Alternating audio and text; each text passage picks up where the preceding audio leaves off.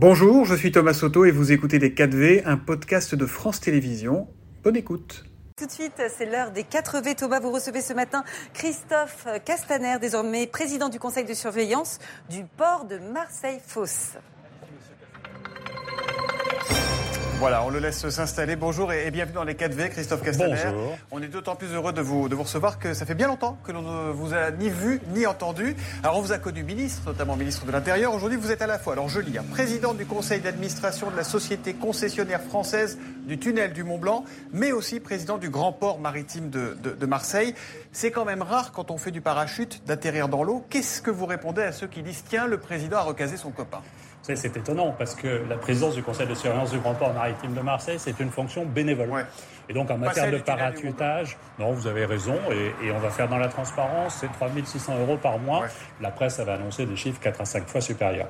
Donc la réalité, c'est que vie politique s'est arrêtée euh, au moment où j'ai perdu une élection, les élections législatives, et Ouais. aujourd'hui je suis engagé à continuer à servir, notamment au sein de sociétés publiques ou d'institutions aussi importantes que celle du grand port maritime de Marseille. Bon, alors on va parler de bateaux. Il y a un problème majeur avec les, avec les paquebots, Christophe Castaner à Marseille, c'est la pollution. Selon les derniers chiffres dont on, dont on dispose, elle représente 37% de l'oxyde d'azote qu'on trouve à Marseille.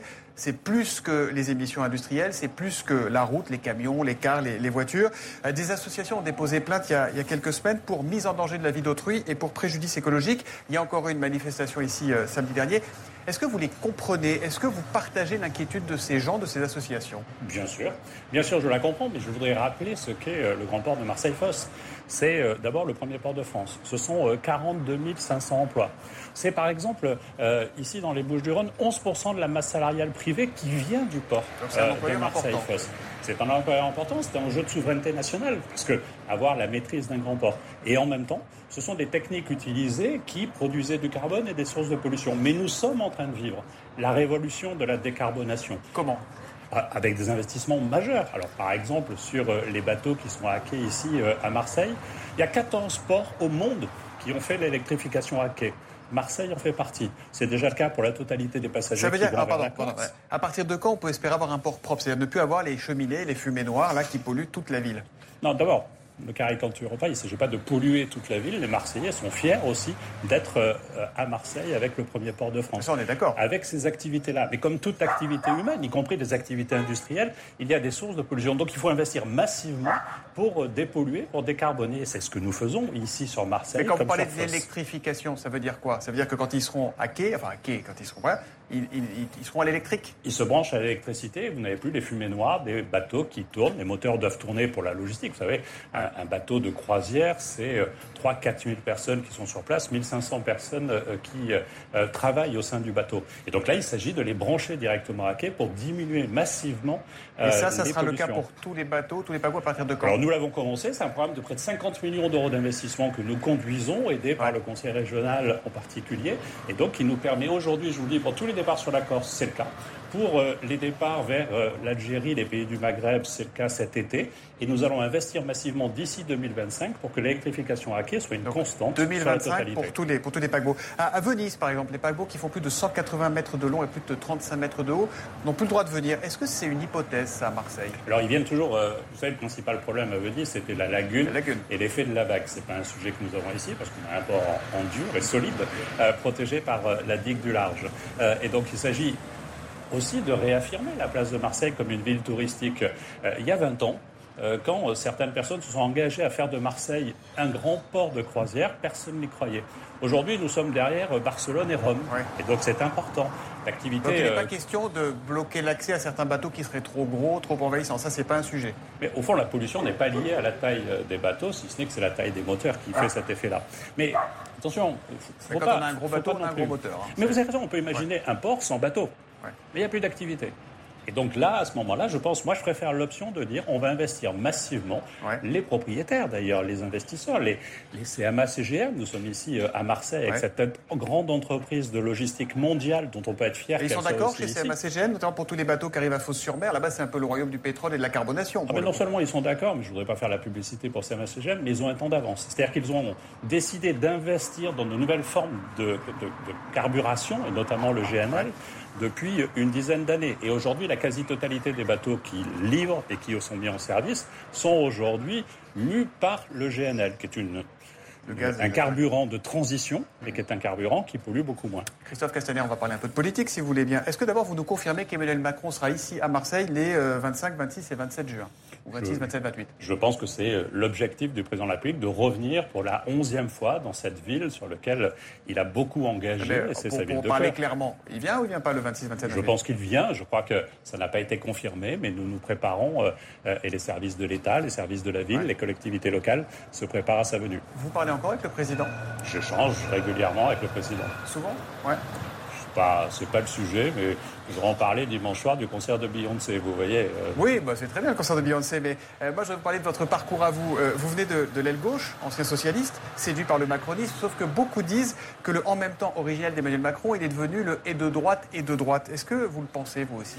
Moi je ne le pense pas. Vous savez, des débats aussi important que celui de sauver euh, le régime de retraite. Est-ce que c'est de droite, est-ce que c'est de gauche? Moi, je ne sais pas, mais ça parle à tous les Français. Alors, on peut faire du populisme euh, et proposer tout et n'importe quoi. On peut affronter la réalité.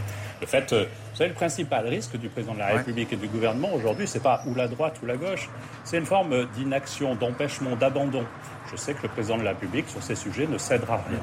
Vous avez été ministre de l'Intérieur, je le disais. La violence ici à Marseille reste un problème quotidien, avec des règlements de compte qui tuent quasiment chaque semaine, des victimes de plus en plus jeunes.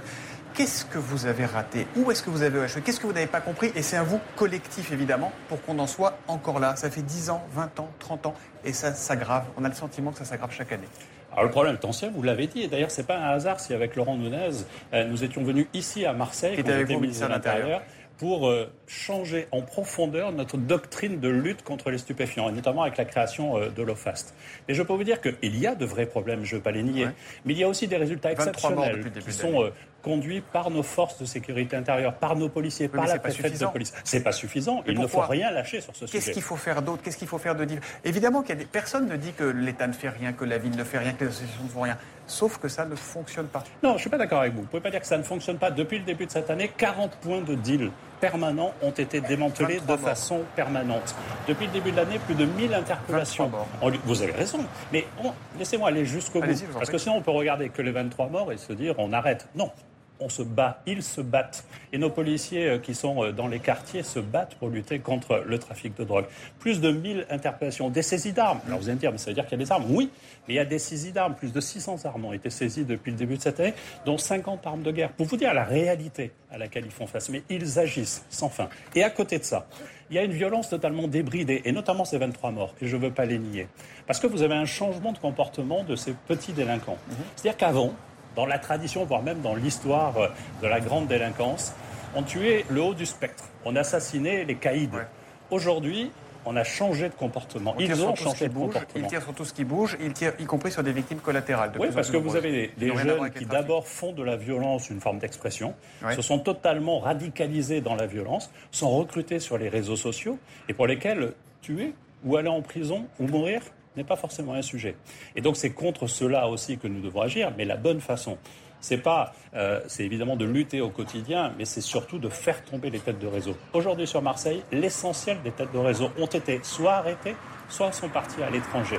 Et maintenant, il faut s'attaquer, il faut aller plus loin. Il faut s'attaquer à tous les réseaux de blanchiment d'argent.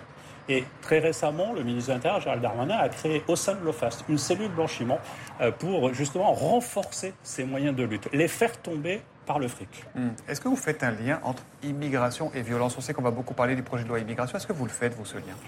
J'ai fait des études de criminologie. Depuis le 19e siècle, tous les criminologues vous expliqueront qu'il y a un rapport entre la situation sociale et la délinquance. Hmm. Donc oui, c'est dans les quartiers les plus difficiles de France qu'il y a des sources de délinquance. Mais ce n'est pas lié à l'origine de ceux qui sont souvent enfermés dans ces quartiers. Et alors, qu'est-ce que vous dites aux personnes d'origine étrangère parfaitement intégrées, qui sentent le débat arriver sur l'immigration et qui se disent aujourd'hui qu'elles ont des bonnes têtes de bouc émissaires on a l'impression que le, ça, va être le problème, il va falloir taper dessus, ça va tout régler. mais d'abord, je comprends qu'il faille avancer dans notre émission, mais je refuse le lien entre insécurité, de drogue et immigration. C'est un autre sujet. Je préfère le, le bien le dire parce qu'il y a d'autres politiques qui le font. Bien sûr, et je pense qu'il n'a, pas Parce que les statistiques le démontrent, ça n'a rien à voir. Et puis les causes sociales de la délinquance sont hélas un déterminant contre lequel il nous faut lutter.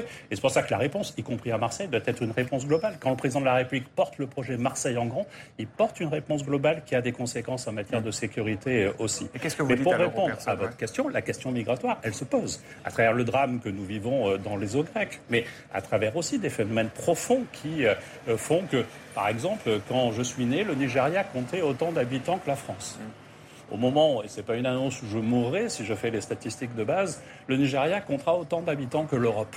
Ben, ça doit nous interpeller. Et il faut assumer de regarder ce sujet migratoire euh, dans les yeux, mais ne pas en faire un sujet de polémique et encore moins un sujet de stigmatisation. Christophe Castaner, quand on a été ministre, est-ce qu'on se lève le matin en rêvant de le redevenir?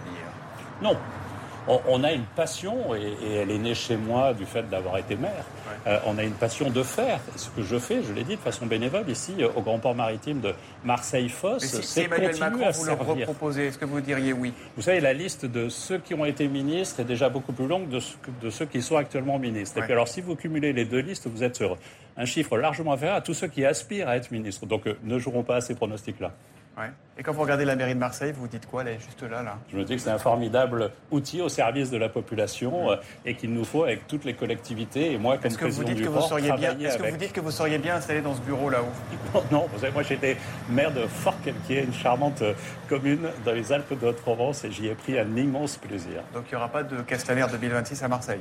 Ce n'est pas du tout un sujet d'actualité. Ah, en général, quand vous dites ça, c'est que ça, peut évoluer. Merci Christophe Castaner d'être venu dans, les cadres. Merci à vous de votre invitation. Merci. C'était Les 4V, un podcast de France Télévisions. S'il vous a plu, n'hésitez surtout pas à vous abonner. Vous pouvez également retrouver tous les replays en vidéo sur France.tv.